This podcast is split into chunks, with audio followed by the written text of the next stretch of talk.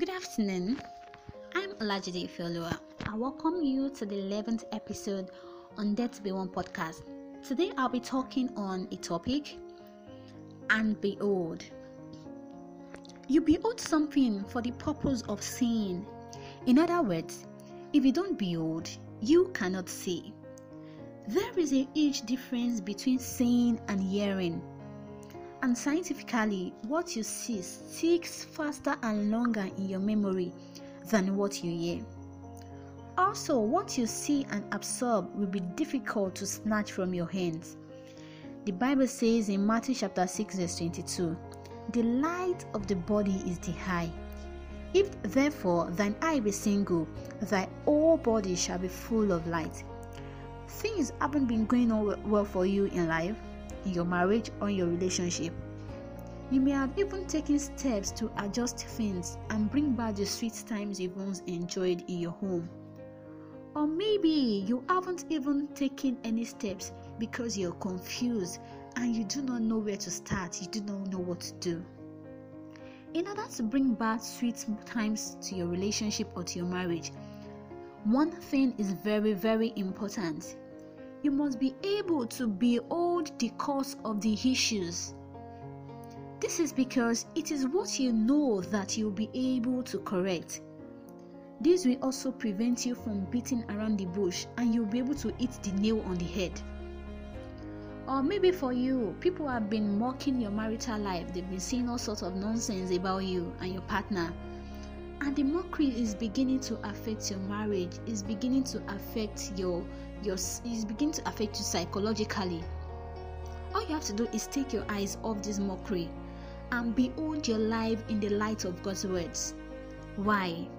This is because God sees you in the light of who He has made you to be, not based on human suggestion or human perception, not based on your neighbor's judgment, not based on your past failures or your past disappointments.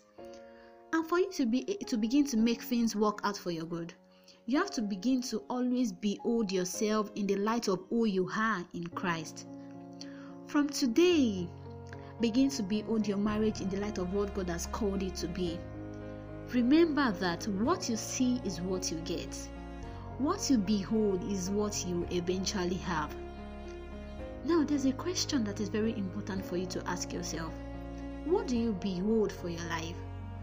What do you behold for your relationship? What do you build for your marriage? What do you build in your partner? Do you build faults, imperfections, hatred, pain, disappointment, and impossibilities? Or you build favor, success, blessing, breakthrough, victory? You build hardworking man in your partner. People are beginning to count years of marriage for you because you're here to get a child. How do you build yourself? when you remember the side talks that has been going on, when you remember the rumors they've been saying about you, saying, "Oh, she has wasted her youthful age." There's people like them that have gone through series of abortion, and now our womb has been damaged. Do you also see yourself as, as an untruthful woman, or you look at yourself in the light of God's word to know what, what to know what God's word says about you, and you confidently build yourself that way? Let me give you an eye opener of how God builds you. Psalm 128, verse 3 says, You as a woman shall bear children as a vine bears grapes.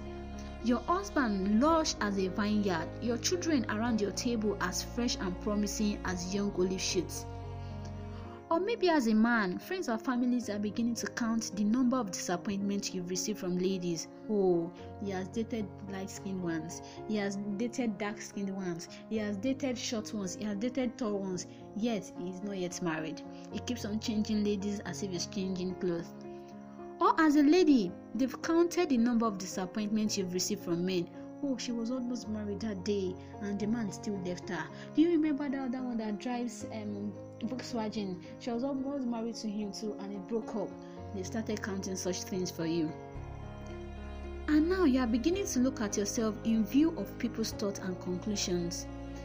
Right now, you've decided to settle for less. You say to yourself, Well, I'm tired of all these yeses. Anyone that comes to me now, I'm just going to marry. Please do not do that. God does not want you to do that.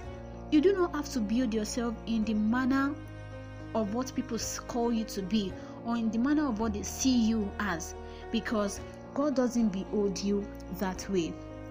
Ephesians chapter 1 verse 8 says, He thought of everything, provided everything you could possibly need. That is Jesus for you. He has provided everything for you. So, whatever you think you do not have now, do not worry. God has provided it for you and it will definitely come into fulfillment. So, from now on, friends, always build yourself in the light of possibility. Let bad energy stay far away from you. Be blessed of the Lord. Thanks for listening. Take care of yourself. Bye.